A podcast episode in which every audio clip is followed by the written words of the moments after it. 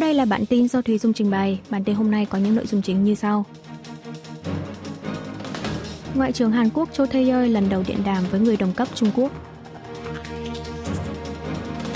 Bộ trưởng Quốc phòng Hàn Qua ký MOU hợp tác quốc phòng song phương. Hàn Quốc xuất khẩu tên lửa Chon Cung 2 trị giá 3,2 tỷ đô la Mỹ cho Ả Rập Xê Út.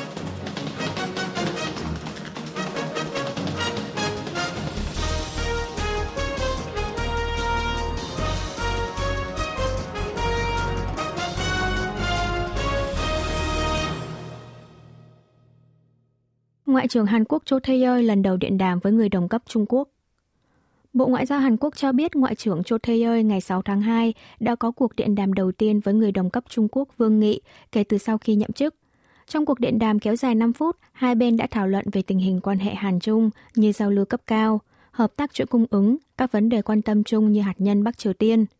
Quan chức hai nước đồng tình rằng sự tăng cường giao lưu trao đổi chiến lược các cấp là hết sức quan trọng để phát triển quan hệ Hàn Trung hướng tới tương lai. Bộ trưởng Châu nhấn mạnh việc giảm thiểu các yếu tố mâu thuẫn, tích lũy thành quả hợp tác, thúc đẩy sự tăng trưởng về chất bền vững là điều hết sức quan trọng. Ông Châu đề xuất hai bên tiếp tục tham vấn trong thời gian tới để đẩy nhanh tốc độ chuẩn bị cho hội nghị thượng đỉnh Hàn Trung Nhật. Đáp lại, Bộ trưởng Vương Nghị bày tỏ ủng hộ nỗ lực của Hàn Quốc, nước chủ tịch hội nghị. Hai bên cũng nhấn mạnh về tầm quan trọng của việc quản lý chuỗi cung ứng ổn định, nhất trí thúc đẩy đầu tư thương mại để tìm kiếm động lực phát triển mới. Mặt khác, Ngoại trưởng hai nước cũng truyền đạt lập trường về vấn đề Bắc Triều Tiên. Ông Cho Tae-yeol đề nghị Bắc Kinh tăng cường vai trò xây dựng của mình để khiến Bình Nhưỡng dừng khiêu khích, quay lại con đường phi hạt nhân hóa. Đồng thời yêu cầu chính phủ Bắc Kinh phối hợp để người tị nạn miền Bắc có thể tới nơi họ mong muốn. Về phần mình, ông Vương Nghị hy vọng các bên trên bán đảo Hàn Quốc kiềm chế và sáng suốt, hạn chế phát ngôn và hành động làm đẩy cao căng thẳng, giải quyết mối lo ngại hợp lý của mỗi bên bằng đối thoại và đàm phán. Tránh Văn phòng An ninh Quốc gia Hàn Quốc đã hội đàm với Thứ trưởng Ngoại giao Nga vào ngày 3 tháng 2. Một quan chức Bộ Ngoại giao Hàn Quốc ngày 6 tháng 2 cho biết, tránh văn phòng an ninh quốc gia Hàn Quốc Chang Ho Jin đã có cuộc gặp kín với Thứ trưởng phụ trách khu vực châu Á-Thái Bình Dương thuộc Bộ Ngoại giao Nga Andrei Rudenko vào ngày 3 tháng 2 vừa qua. Tại đây, ông Chang đã nêu ra vấn đề liên quan tới lập trường của Bộ Ngoại giao Nga.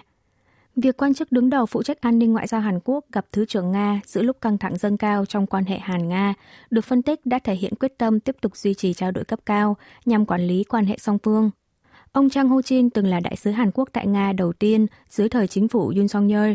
Trong chuyến thăm Nga vào tháng 6 năm ngoái, khi còn giữ chức Thứ trưởng Bộ Ngoại giao, ông Chang cũng đã có cuộc gặp với người đồng cấp Nga Rudenko. Thứ trưởng Rudenko là nhân sự cấp cao đầu tiên của Nga thăm Hàn Quốc kể từ sau khi Tổng thống Yoon Song-yeol lên nắm quyền. Trong chuyến thăm Seoul vào ngày 2 tháng 2, ông đã liên tiếp gặp người đồng cấp Hàn Quốc Kim Hong Kyun, trợ lý ngoại trưởng Trong Byung Won, trưởng đoàn đàm phán hạt nhân Kim Gun.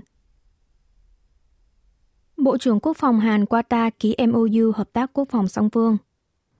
Đang trong chuyến thăm Qatar, Bộ trưởng Quốc phòng Hàn Quốc Shin Won-sik ngày 6 tháng 2 giờ địa phương đã có cuộc gặp với Phó Thủ tướng kiêm Bộ trưởng Quốc phòng Qatar Khalid bin Mohammed Al Attiyah. Tại đây, hai bên đã ký kết biên bản ghi nhớ MOU của Ủy ban chung về hợp tác quốc phòng song phương. Trong biên bản ghi nhớ, hai nước nhất trí về việc tổ chức định kỳ hội đàm cấp Bộ trưởng Quốc phòng song phương nhằm xây dựng nền tảng hệ thống cho hợp tác quốc phòng – Hai bên cũng thỏa thuận về việc mở rộng giao lưu giữa cơ quan quốc phòng hai nước và tập trận chung, tăng cường hợp tác ở các lĩnh vực đa dạng như khoa học, kỹ thuật quốc phòng tương lai. Bộ trưởng Sin sáng cùng ngày cũng đã có buổi chào hỏi xã giao quốc vương Qatar Sheikh Tamim bin Hamad Al Thani. Tại đây, ông Sin khẳng định Seoul sẽ phát triển hơn nữa mối quan hệ giữa hai nước ở lĩnh vực hợp tác quốc phòng và công nghiệp quốc phòng nhân kỷ niệm 50 năm thiết lập quan hệ ngoại giao Hàn-Qatar vào năm nay – dựa trên nền tảng mối quan hệ tin cậy giữa lãnh đạo thượng đỉnh hai nước được hình thành thông qua chuyến thăm Qatar của Tổng thống Hàn Quốc Yoon song yeol vào tháng 11 năm ngoái. Hàn Quốc xuất khẩu tên lửa Chon Cung 2 trị giá 3,2 tỷ đô la Mỹ cho Ả Rập Xê Út. Bộ Quốc phòng Hàn Quốc và Ả Rập Xê Út ngày 6 tháng 2 công bố hợp đồng xuất khẩu 10 khẩu đội tên lửa Chon Cung 2, Thiên Cung 2 mà công ty LIG Next One ký kết với Bộ Quốc phòng Ả Rập Xê Út vào tháng 11 năm ngoái với tổng trị giá 3,2 tỷ đô la Mỹ. Tên lửa Chon Cung 2 được Viện Khoa học Quốc phòng Hàn Quốc đóng vai trò chủ đạo phát triển từ năm 2012 và được sản xuất bởi công ty LIG Next One. Đây là một hệ thống vũ khí đánh chặn đất đối không tầm xa và tầm trung cao, được phát triển nhằm đối phó với các cuộc tấn công của tên lửa đạn đạo và máy bay. Mỗi khẩu đội bao gồm trung tâm kiểm soát giao chiến, radar đa chức năng, bệ phóng, tên lửa dẫn đường. mỗi lần phóng trị giá 1,5 tỷ won, 1,1 triệu đô la Mỹ.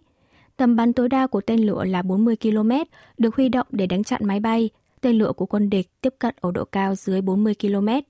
Mỗi một bệ phóng có thể lắp tối đa 8 tên lửa, nên có thể bắn liên tiếp đối phó mối uy hiếp từ máy bay của quân địch từ mọi hướng 360 độ. Tên lửa trong cung 2 ghi nhận tỷ lệ bắn hạ 100% trong nhiều lần phóng thử nghiệm của quá trình phát triển. Chính phủ Hàn Quốc sẽ hỗ trợ vốn hơn 10 tỷ đô la Mỹ cho các nước đang phát triển trong 3 năm tới. Phó Thủ tướng phụ trách Kinh tế kiêm Bộ trưởng Kế hoạch và Tài chính Hàn Quốc Choi Sang-mok ngày 7 tháng 2 đã chủ trì cuộc họp của Ủy ban điều hành Quỹ Hợp tác Phát triển Kinh tế EDCF thảo luận về phương hướng điều hành quỹ giai đoạn 2024-2026. Quỹ Hợp tác Phát triển Kinh tế là quỹ cho vay dài hạn, lãi suất thấp của chính phủ Hàn Quốc cho chính phủ của một quốc gia đang phát triển nhằm hỗ trợ phát triển kinh tế, công nghiệp.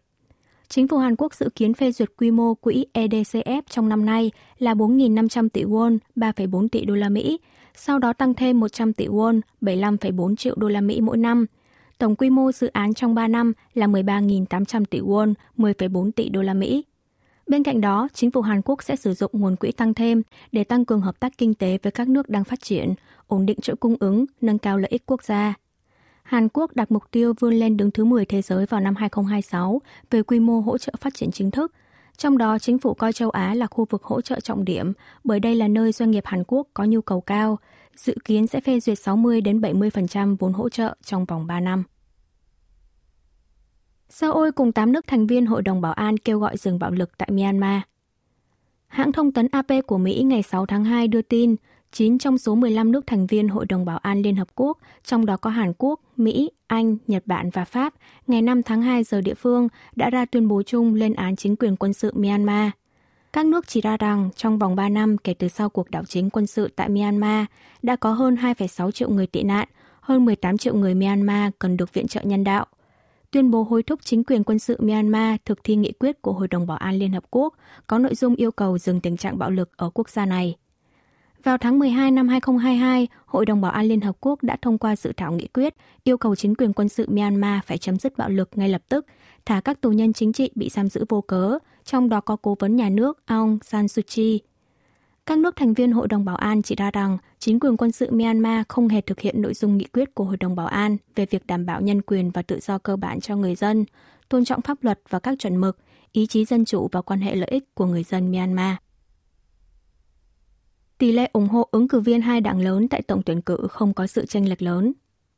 Theo kết quả thăm dò ý kiến do hãng tin Yonhap và kênh tin tức Yonhap News TV ủy thác cho công ty thăm dò ý kiến Matrix tiến hành trong 2 ngày 3 và 4 tháng 2 với 1.000 người 18 tuổi trở lên trên toàn quốc. Có 33% cử tri trả lời sẽ bỏ phiếu cho ứng cử viên đảng cầm quyền sức mạnh quốc dân nếu ngày mai là tổng tuyển cử. 35% trả lời sẽ bầu cử cho ứng cử viên đảng đối lập Dân Chủ đồng hành. Tranh lệch giữa hai đảng là 2%, nằm trong phạm vi sai số cộng trừ 3%. Xét theo độ tuổi, tỷ lệ ủng hộ ứng cử viên Đảng Sức mạnh Quốc dân ở nhóm cử tri ngoài 60 tuổi là 56%, ngoài 70 tuổi là 64%, áp đảo đảng đối lập. Ngược lại, tỷ lệ cử tri dưới 59 tuổi ủng hộ ứng cử viên Đảng Dân Chủ đồng hành cao hơn tỷ lệ ủng hộ đảng cầm quyền. 4% cử tri cho biết sẽ bầu cử cho ứng cử viên đảng cải cách mới của cựu chủ tịch Đảng Sức mạnh Quốc dân Lee Chun-sok. 3% cử tri trả lời sẽ ủng hộ đảng khác, 13% cử tri không ủng hộ ứng cử viên nào, tăng 1% so với kết quả thăm dò trước đó. Kết quả thăm dò trên có độ tin cậy 95%, được đăng tải cụ thể trên trang chủ của Tiểu ban Thẩm định Công bằng trong thăm dò ý kiến bầu cử trực thuộc Ủy ban Quản lý Bầu cử Trung ương Hàn Quốc. Đội tuyển Hàn Quốc lại lỡ hẹn với ngôi vô địch AFC ASEAN Cup 2024.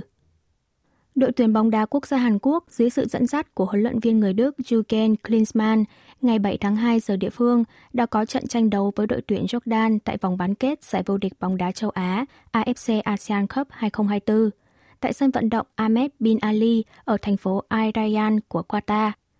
Kết quả chung cuộc, đội bóng xứ Kim Chi đã để thua trước đội bóng Tây Á với tỷ số 0-2, dừng chân tại giải bóng lần này, lỡ hẹn với ngôi vô địch châu Á sau 64 năm kể từ sau khi giành cúp vàng vào năm 1960.